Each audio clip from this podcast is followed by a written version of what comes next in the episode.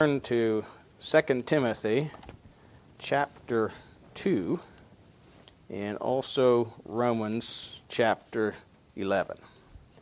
2 Timothy 2 first. And um, I told you tonight we're going to look at replacement theology, or it's also called really the same thing as covenant theology and uh, I'll tell you what that is in a minute. Let's read 2 Timothy chapter 2 and start at verse 15. It says, Study to show thyself approved unto God, a workman that needeth not to be ashamed, rightly dividing the word of truth. But shun profane and vain babblings, for they will increase unto more ungodliness. And their word we eat as doth a canker, of whom is Hymenaeus and Philetus who concerning the truth have erred, saying that the resurrection is already is past already, and overthrow the faith of some.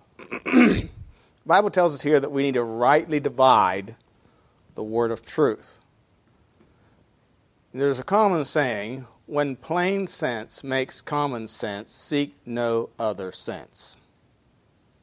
In other words, when what is written makes common sense, don't try and force some other interpretation upon it.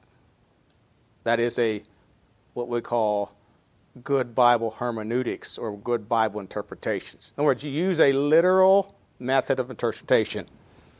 Uh, covenant theology, on the other hand, uses what is called allegorical method of interpretation for the Bible.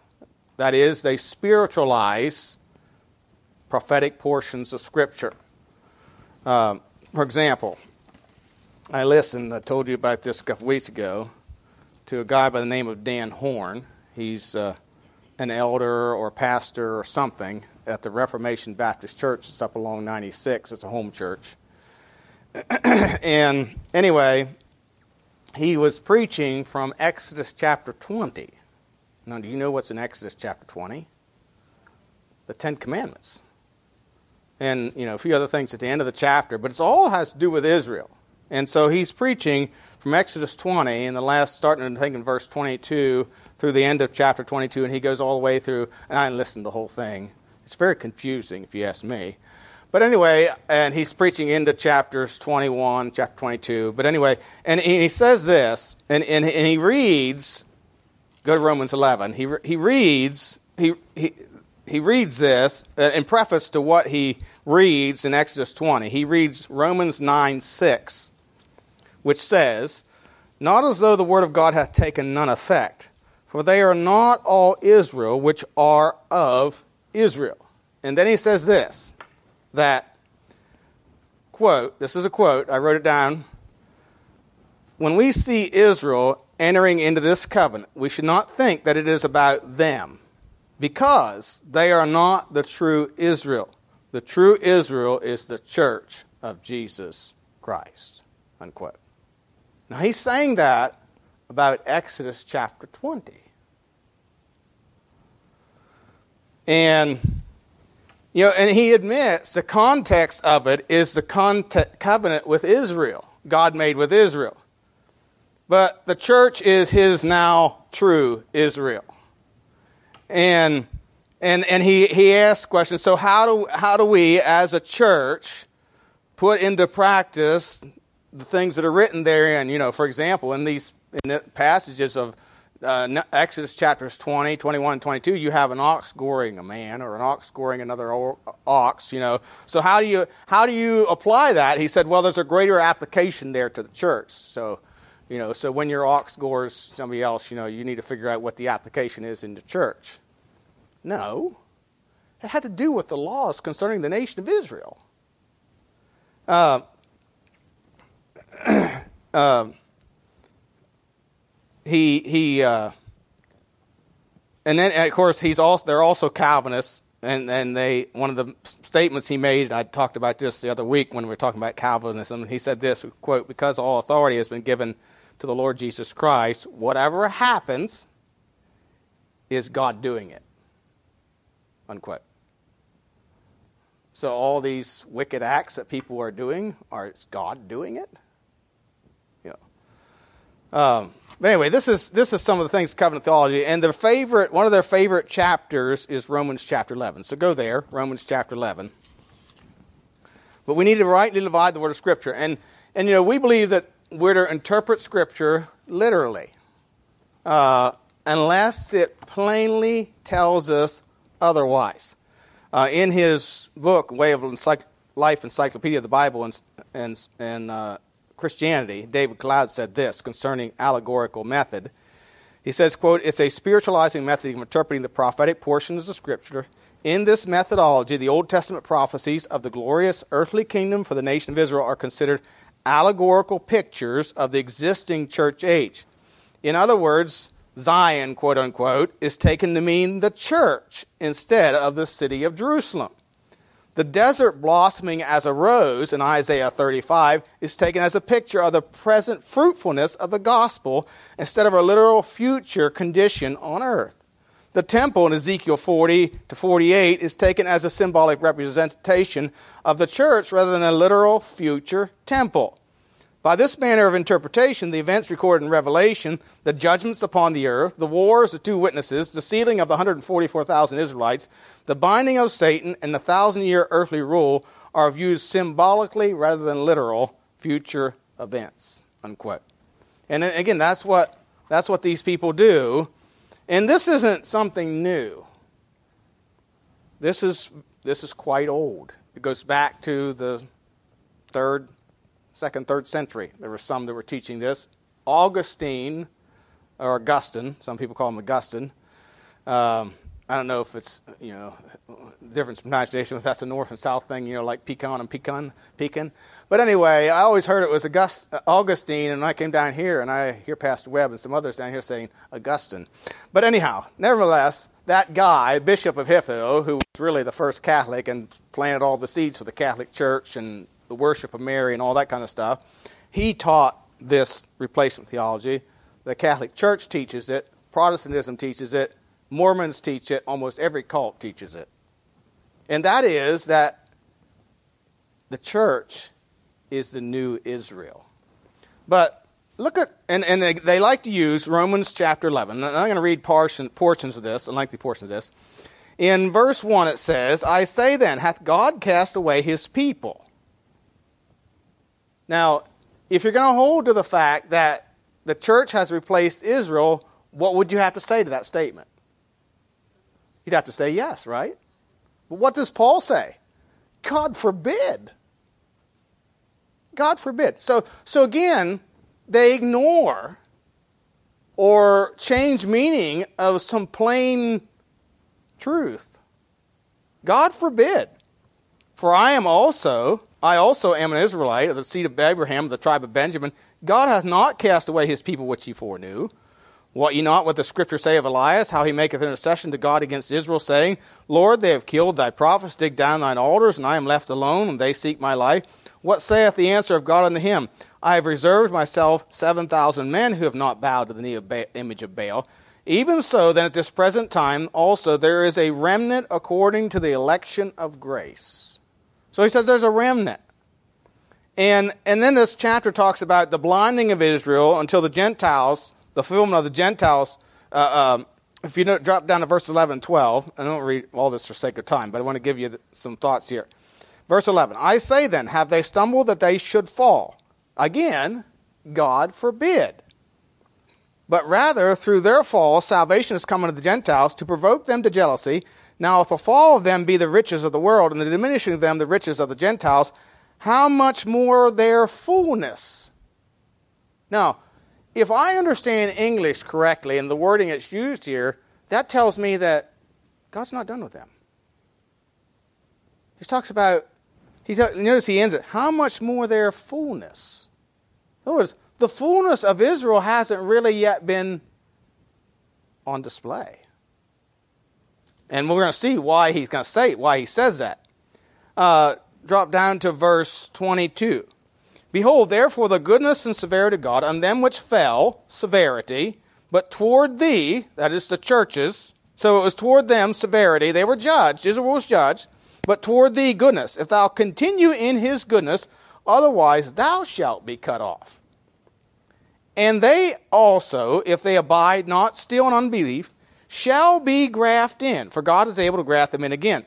For if thou wert cut out of the olive tree, which is wild by nature, Gentile, he's, he's talking about, he's comparing Israel and the, and the Gentiles to olive trees here, and, and the, uh, the Gentiles are a wild olive tree that was grafted in. Uh, grafted in into a good olive tree, which is contrary to nature, how much more shall these, which be the natural branches, be grafted into their own olive tree? For I would not, brethren, that ye should be ignorant of this mystery, lest ye should be wise in your own conceits. Blindness in part has happened unto Israel until, until, what that means, until a certain time. And that's, he's going to explain that time, until the time, fullness of the Gentiles be come in. And so all Israel shall be saved, as is written, shall come out of Zion, a deliver, shall turn away ungodliness from Jacob. For this is my covenant unto them, when I shall take away their sins. So there's going to come a time. You know, Israel now is in sin. And those who teach replacement theology, and one of the great proponents of that today is a guy by the name of Steve Anderson. And he hates Jews. I mean, he don't make any bones about it. He said they're just a wicked, homophobic bunch of people. Or not homophobic, they're wicked, immoral bunch of people. And, and that God hates them and God's done with them. Therefore, they won't be saved. You know, really, Romans chapter 11 is warning Gentiles look, don't get too boastful about yourself. What were you like when I saved you? And, and he says, that he is going to one day take away their sins. Notice the next verse. As concerning the gospel, they are the enemies for your sakes. So, one of the greatest enemies Paul had in his ministry of the gospel was the Jews. Says, concerning the gospel, the enemies of the Jews. But as touching the election, they are beloved for the Father's sakes. And the, notice the word Father there, fathers, it's not capitalized. It's not talking about God the Father. It's talking about the fathers Abraham, Isaac, and Jacob. They were belo- so the Jews are beloved for the Father's sake. And the next verse says, For the gifts and calling of God are without repentance. God is not going to change his mind about the Jews. He chose them, he elected them as a nation of people, and they will once again be restored to him. He hasn't changed his mind about it.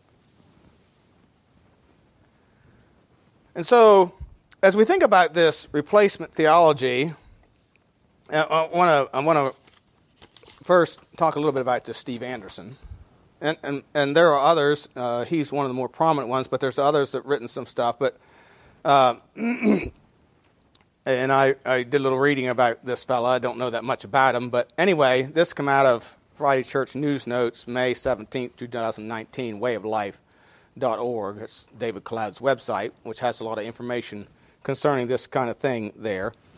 And it's, and it's titled Steve Anderson Banned from Yet Another Country. And it goes, quote, Steve Anderson has been banned from yet another country. This time it is Ireland.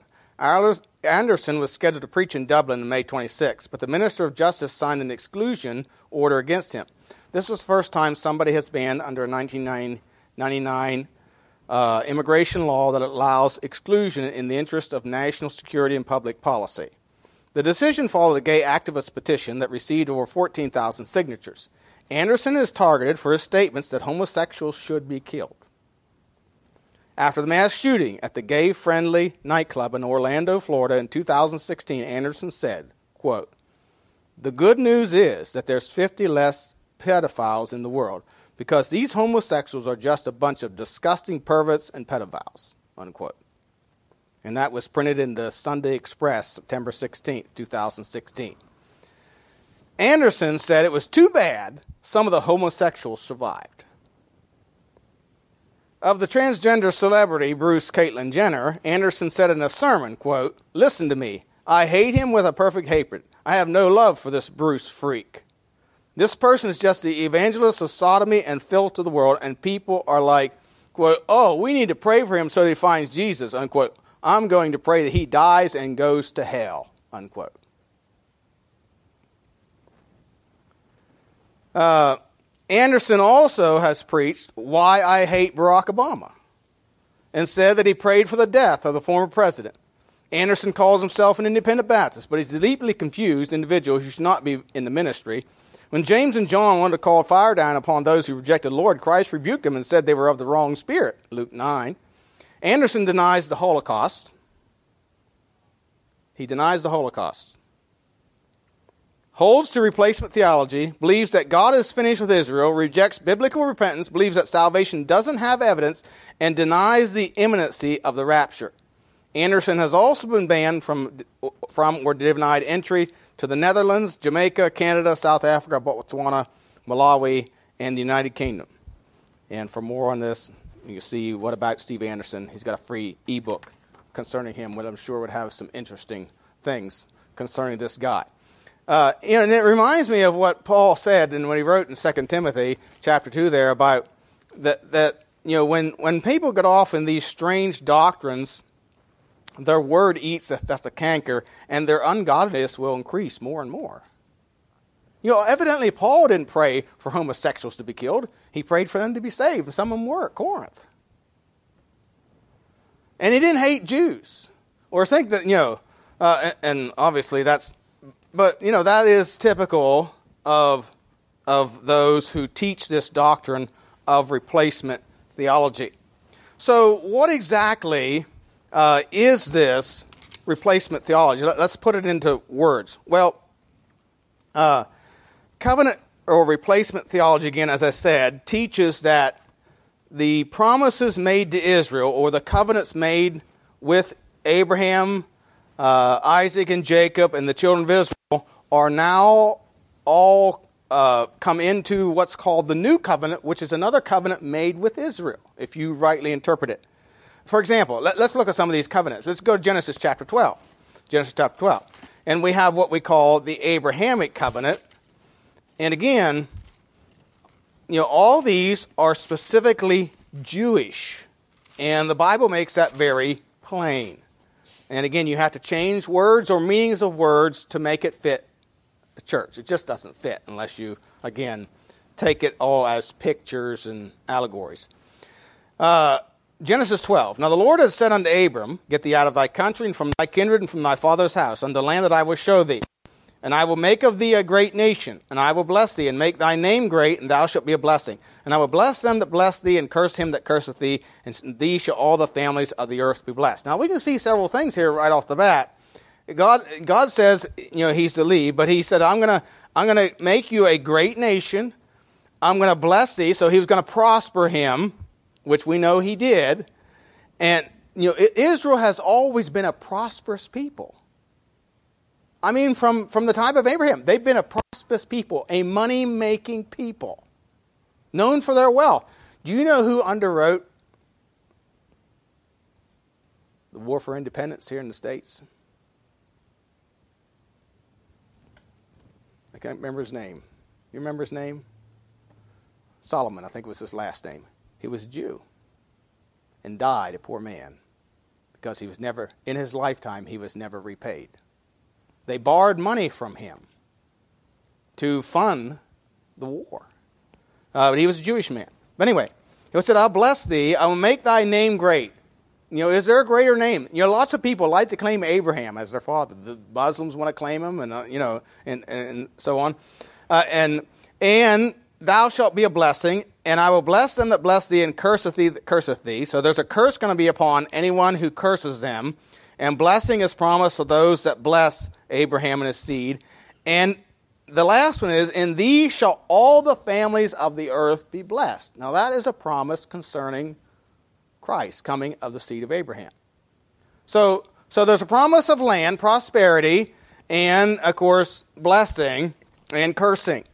Uh, and, you know, and so, so these, this was a covenant that God made with Abraham there, and I'm not going to take time to look at all these because you know we wouldn't we wouldn't get very far tonight. But there's what's called the Mosaic covenant in uh, in Deuteronomy chapter uh, 28. Or no, I'm sorry, Exodus chapter 19 and 20. Of course, the giving of the law, and God makes a covenant with Israel That's not to the church. I don't care what Dan Horn says. But anyway, uh, has to do with the giving of the law. There's what's called the Palestinian covenant, promising again land, and Deuteronomy 28 through 30. You can read all about that. And then there's one that's we need to understand or know about is the Davidic covenant, and go to go to uh, 2 Samuel chapter 7. 2 Samuel chapter 7. 2 Samuel 7. And this is called the Davidic covenant. 2 Samuel 7, verse 8.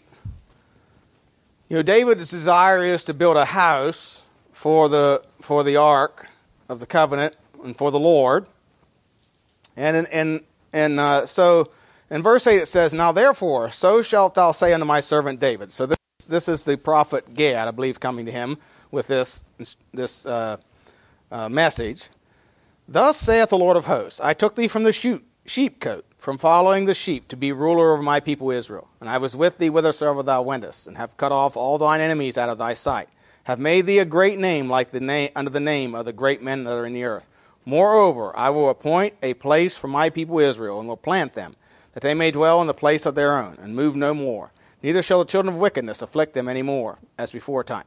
And as since the time that I have commanded judges to be over my people Israel, and have caused thee to rest from all thine enemies, also the Lord telleth thee that he will make thee an house.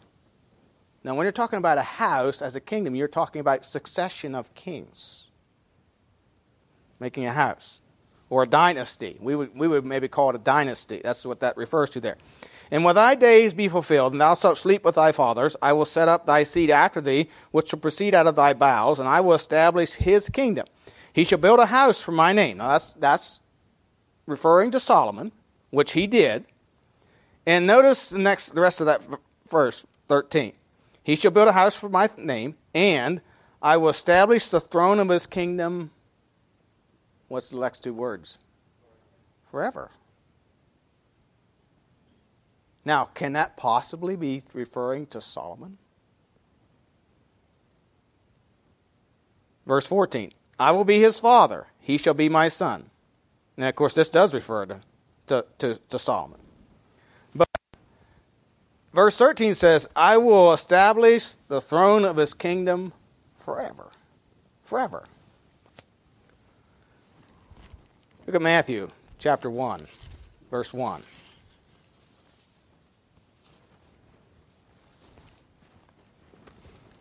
The book of the generation of Jesus Christ, the son of David, the son of Abraham.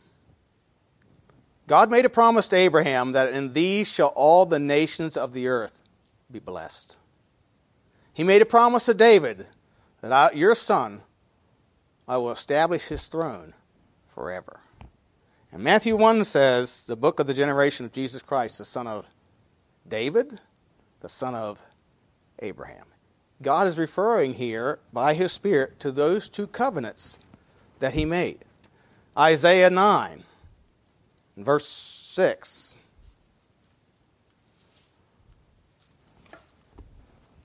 Unto us a child is born, unto us a son is given, and the government shall be upon his shoulders, and his name shall be called Wonderful, Counselor, the Mighty God, the Everlasting Father, the Prince of Peace of the increase of his government and peace, there shall be no end. No end. Upon the throne of David and upon his kingdom to order it and to establish it with judgment and with justice from henceforth, even forever. The zeal of the Lord of hosts will perform this. Now, this is again what we call the Davidic covenant that God promised that to David of his seed would one day sit on his throne in Jerusalem forever. We call it the thousand year reign of Christ, which is going to go then into eternity. Well, he'll rule and reign forever. This hasn't happened yet. Now, unless you twist and change meanings of words, or make an application that's not written there, there's no other way to get around that. It's going to happen. It's going to happen. Now, go to, and here's, and so, but what the replacement theology and the covenant theologians say is, okay, but all these covenants are absolved into the new covenant, which is described in Jeremiah chapter 31. So go to Jeremiah 31.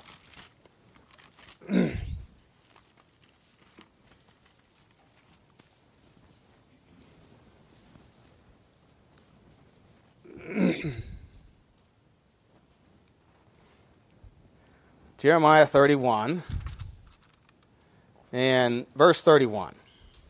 Behold, the days come, saith the Lord, that I will make a new covenant with the house of Israel. Oh, wait a minute. What did I just read? He's going to make a new covenant. But with who? The house of Israel.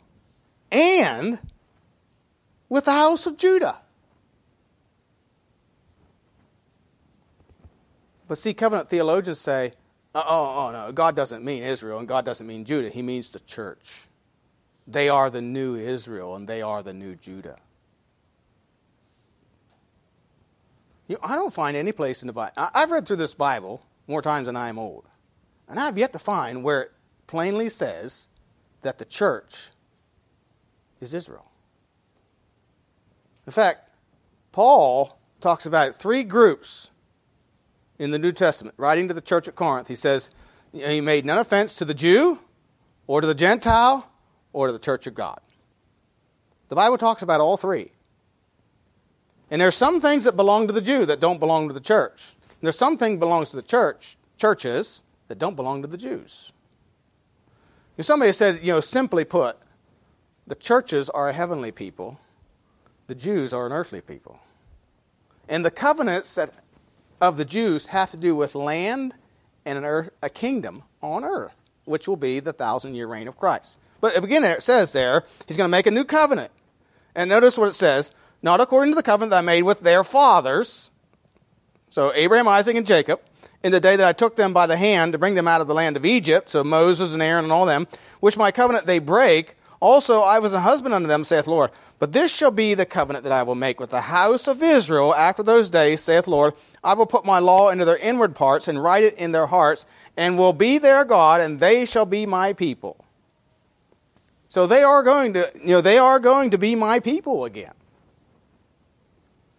Let's see, replacement theology again says that God hath cast away his people. And of course, Paul said, God forbid. God forbid. Uh, Romans 11, 11 12, we read that, that Israel's fall was not permanent, but will end in their fullness. We read that just a little while ago. And, and so, you know, uh,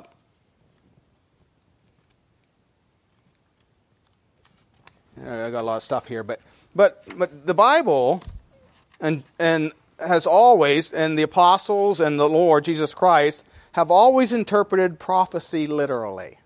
For example, in Acts chapter 3, verses 18 through 21, Peter is preaching to the people, Acts 3, 18 through 21, and he says this those things which God before had showed by the mouth of all his prophets that Christ should suffer, he has so fulfilled. Repent ye therefore and be converted, that your sins may be blotted out, when the times of refreshing shall come from the presence of the Lord. And he shall send Jesus Christ, which before was preached unto you, whom the heaven must receive until the, until the time of restitution of all things, which God has spoken in the mouth of all his holy prophets since the world began. So there's going to be a time of restitution, but until that time, he says you need to believe, you need to repent and believe on the Lord Jesus Christ. So Peter preached there was a literal fulfillment of Christ's first coming to suffer for man's sin, so there will be a literal fulfillment of prophecy pertaining Israel's conversion and the kingdom. You know, the, the heavens will receive receive Christ until he returns. So there's going to be one point, uh, some time, which we believe to be near, a restitution of all things. In fact, in Acts chapter 1, you notice even the disciples asked Jesus about this, and he didn't say, Oh, it's not going to happen. Look at, look at Acts chapter 1 in verse 4. It says, And being assembled together with them, commanded them they should not depart from Jerusalem, but wait for the promise of the Father, which saith he, Ye have heard of me. So he's telling them to wait for the, the Spirit of God to indwell them. For John truly baptized with water, but ye shall be baptized with the Holy Ghost not many days hence. When they therefore were come together, they asked him, saying, Lord, will at this time restore the kingdom again to Israel? Now, what's his answer? And he said unto them, It is not for you to know the times or the seasons which the Father hath put in his own power. He didn't say, Oh, you are the new Israel. He said, It's not for you to know when that's going to happen. What's he implying? That it is going to happen. You know, they were asking about the restoration of the kingdom to Israel. And he's implying here it is going to happen. It's just not, you're not going to know. It's, that, that's the Father knows that only. It's not for you to know it. The responsibility for you is right now to preach the gospel. So, so even the apostles and, and the Lord Jesus Christ took these literally. You know, all the prophecies concerning Christ's first coming were literally fulfilled. You think about all the prophecies concerning his crucifixion in the Psalms, his words on the cross, you know, how the people reviled him. There was none to help him. And, you know, and they did not break his bones and they stared at him. These are all in Psalm 22, all fulfilled just as, as it was said they would. There's nothing allegorical about it. Uh, in fact, Christ rebuked his disciples in Luke 24 for not believing the prophecies in their literal interpretation. And so, uh, these things are to be taken literal. Uh, Brother Cloud said this quote, practical necessity demands the literal interpretation of prophecy. To interpret Bible prophecy allegorically destroys the absolute sense of God's word. If the prophecy does not mean what it says, there is no way to know what it does mean. Consider Revelation 20, verses 1 through 3. Okay? If this passage does not mean that the literal angel binds a literal devil in a literal bottomless pit for a thousand years, we have no way of knowing for sure what it does mean. If it does not mean what it says, it could mean anything that any interpreter says it means. Unquote. And see, the people that teach these things, guess who they appeal to for authority? John Calvin, Augustine, church fathers. They don't appeal to Scripture. Because if you, ha- if you appeal to Scripture, there's grounds for, say, uh, the Bible doesn't say that. No, they appeal to men. Um, Paul Lee Tan said this quote, whether it is interpretation of prophecy or non prophecy, once literality is sacrificed, it's like starting down an incline. Momentum st- speedily gathers as one succumbs to the temptation to spiritualize one passage after another. Moreover, under the method of spiritualization, there is no way for an interpreter to test the validity of his conclusions, except to compare his works with that of a colleague. Instead of a more sure word of prophecy, 2 Peter 1:19, interpreters end up with an unsure word and chaos in the ranks. Unquote. So again, so if you're going to allegorize the scripture, who's to say that you're right and he's wrong or who do you who's the authority? It's a man. It's a man. J. Vernon McGee, he was trained in allegorical method of interpretation, he realized the young man was foolishness. And he said this, quote, I went to a seminary that was amillennial. That teaches that there's no millennium. And, and he said this, where they attempted to fit the rest of Revelation into the historical or amillennial viewpoint. It became ridiculous and even comical at times. For example, when we reached the place where the scripture says that Satan was put in the bottom of the pit, we were taught that he had already taken that had already taken place. I asked the professor, quote, how do you explain the satanic activity that is taking place today? He replied, Satan is chained, but he has a long chain on him. It is like when you take a cow out into a vacant lot and tether her out on a long rope and let her graze. That was his explanation. And my comment was, Doctor, I think Satan's got a pretty long chain on him then because he's able to graze all over the world today. Unquote. It really makes some scriptures seem rather ridiculous when you follow the allegorical viewpoint. Unquote. And this is what covenant theology does. So, so let's look at some other scriptures to support what we believe is literal interpretation of of uh, of this. You know, we looked at David's the Davidic covenant. You know, he promised him a house and a throne to be established forever. Uh, of course, this speaks of Christ. Uh, Isaiah 9, 6, and 7 refer to that. Uh, we also, Amos 9, 11 through 15 uh, in, in uh, uh, Hosea, Hosea chapter 3, verses 4 and 5.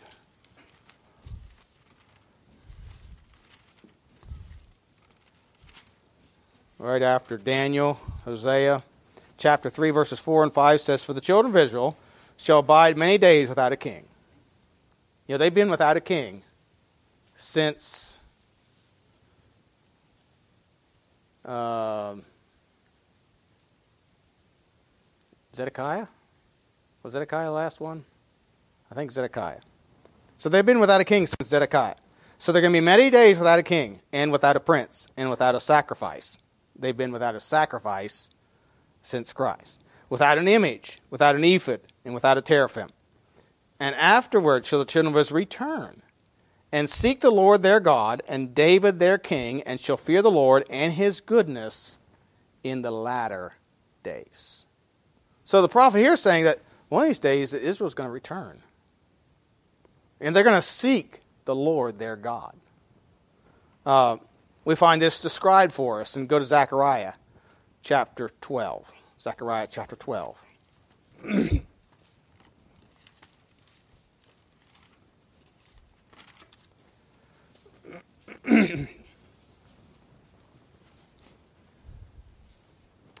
Zechariah chapter 12.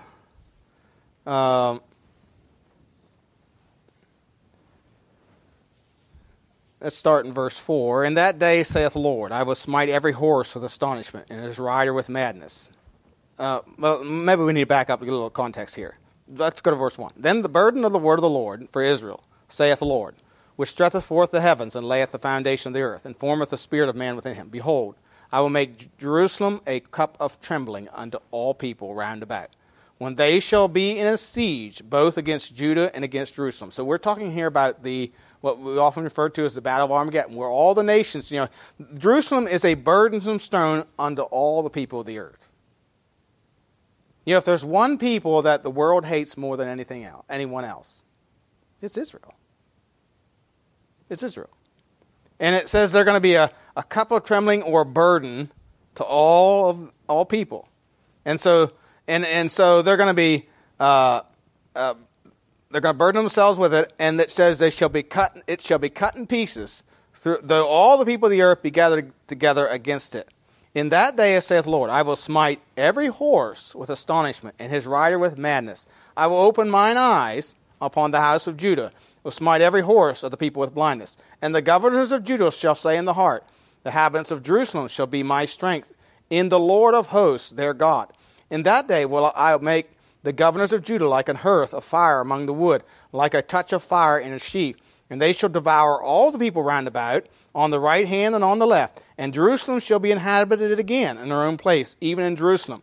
The Lord also shall save the tents of Judah first, that the glory of the house of David house of David, and the glory of the inhabitants of Jerusalem, do not magnify themselves against Judah. In that day shall the Lord defend the inhabitants of Judah, and he was feeble among them as at that day shall be as David, the house of David shall be as God, and the angel of the Lord before them. It shall come to pass in that day that I will seek to destroy all the nations that come against Jerusalem.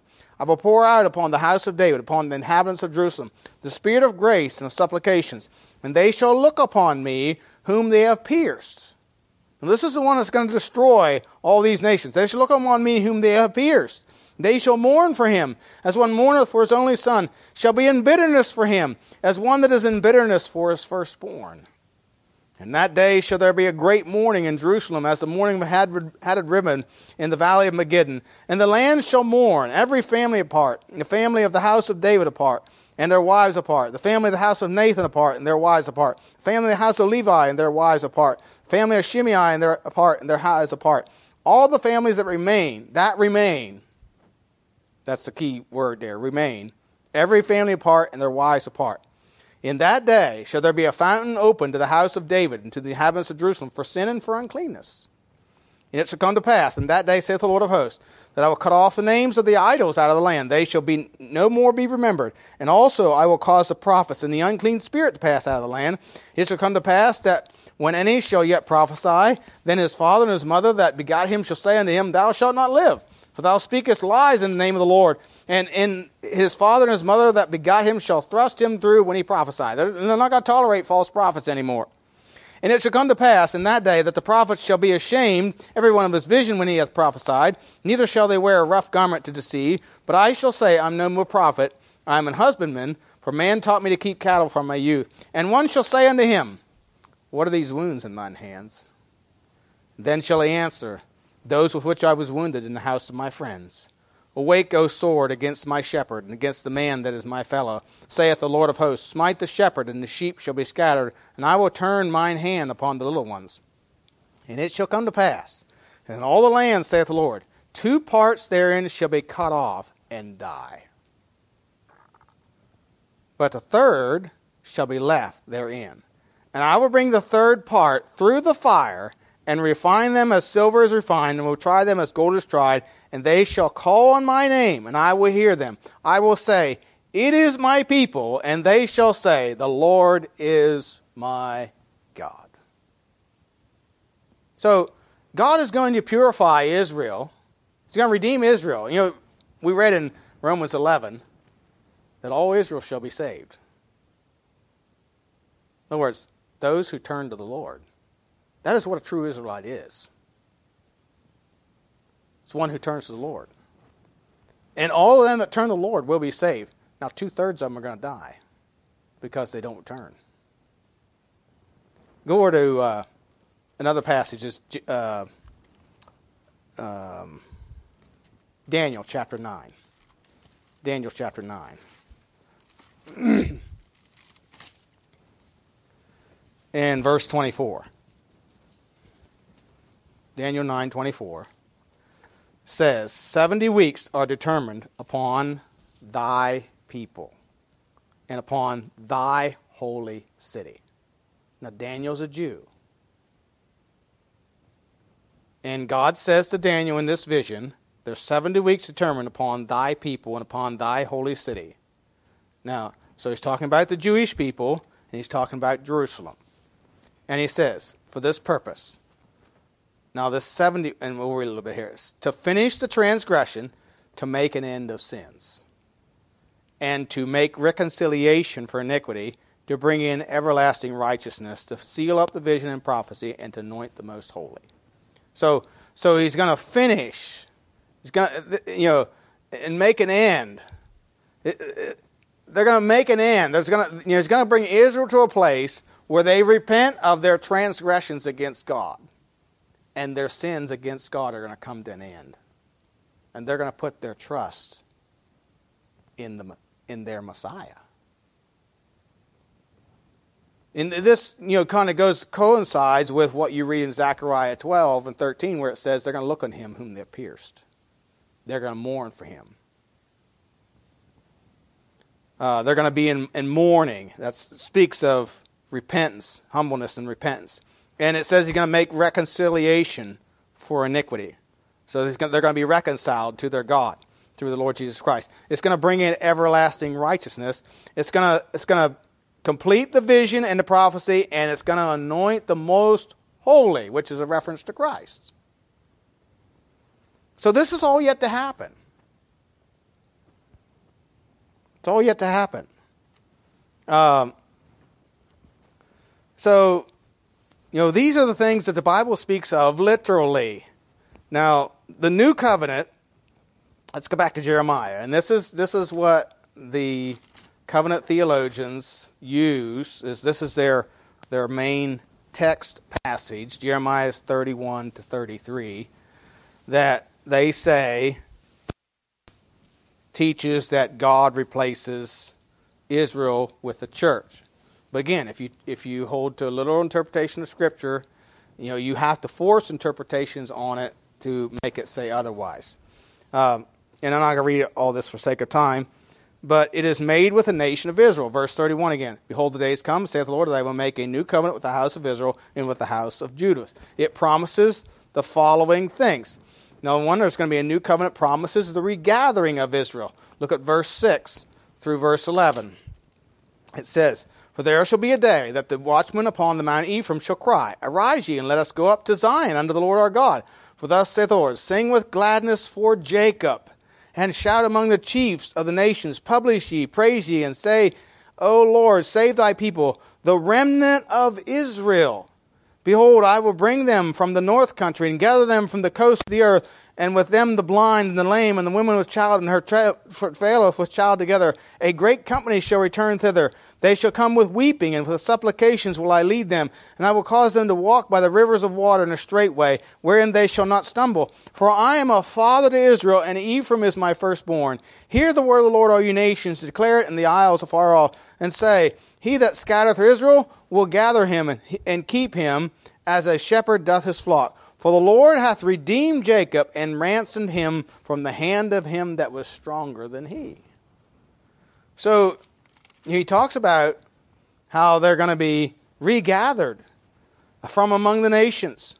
It promises blessings upon the land. Verses 4 and 5 says again, I will build thee, and thou shalt be built, O virgin of Israel. Thou shalt again be adorned with thy tabrets, shall go forth in the dances of them that make merry. Thou shalt yet plant vines upon the mountains of Samaria. The planters shall plant and shall eat them as common things.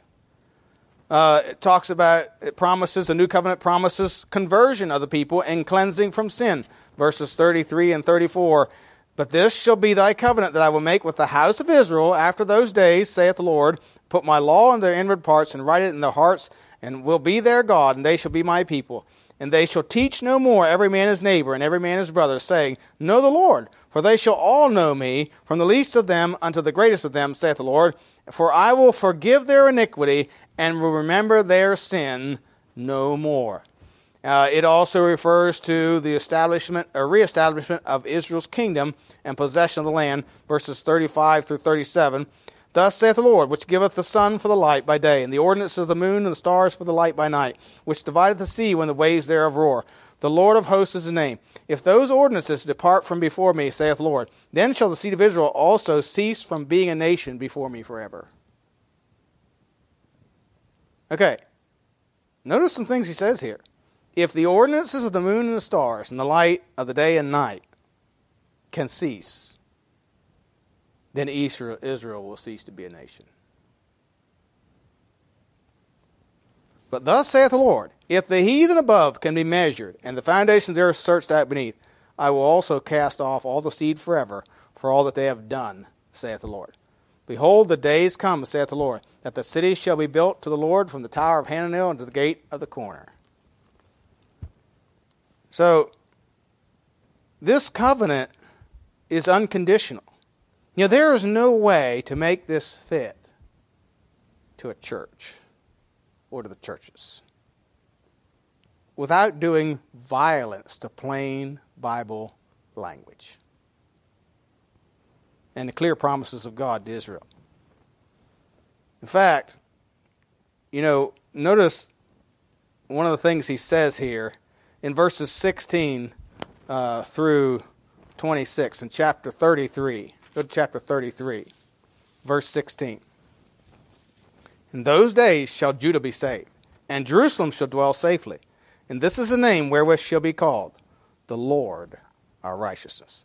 For thus saith the Lord David shall never want a man to sit upon the throne of the house of Israel.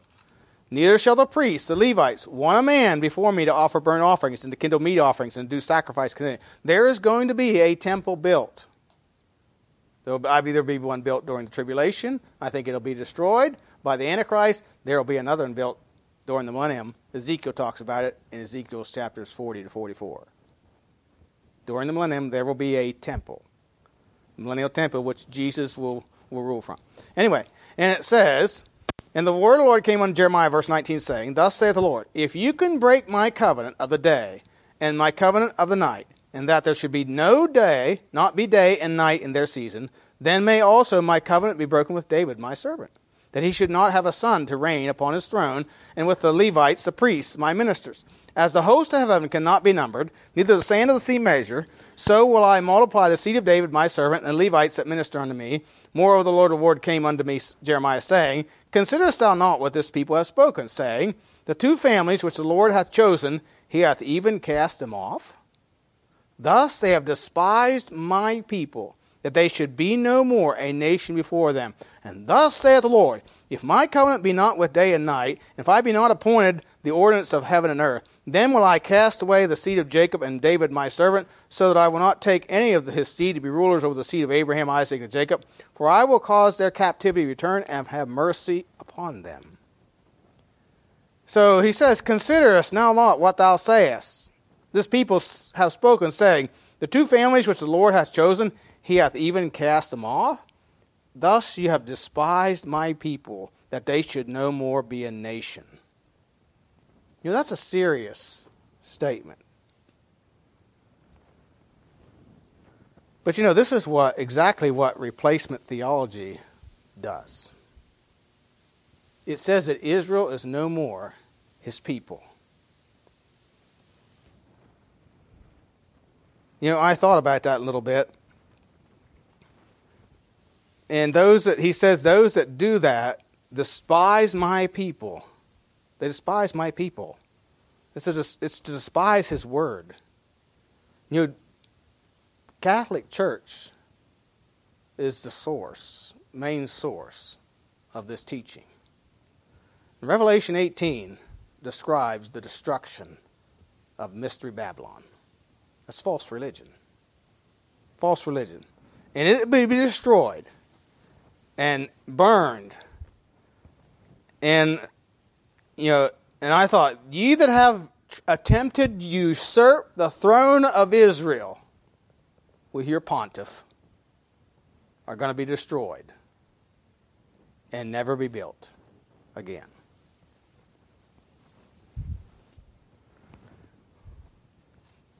You see,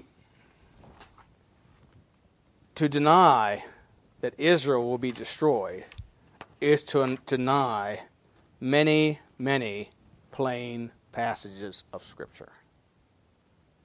Israel's not the church, and the church is not Israel. They're two different things. They're two different things. And so this this philosophy that the church has replaced Israel is really it's heresy. You know, again, in Acts 1, Jesus taught that the kingdom will be destroyed. He just said it's not for you to know when. Not for you to know when. Israel will one day be restored. You know, do I believe we should support Israel? No. We shouldn't support it financially. No, as a nation, I think we should. You know, but there are some churches who think we need to, we need to you know, send money to Israel, we need to help Israel. No, they're in sin. They're in sin. We ought to pray for them. The Bible says, Pray for the peace of Jerusalem. They shall prosper that love thee. You know, they are God's chosen people, and they will be brought back again. They will be part of the kingdom. Those that are restored. And we should pray for their conversion. But just as we wouldn't help or wouldn't support and give money to unbelievers to live in their sin, we ought not to give money to Israel. You know, John Hagee was one of those who raised money, millions of dollars for Israel.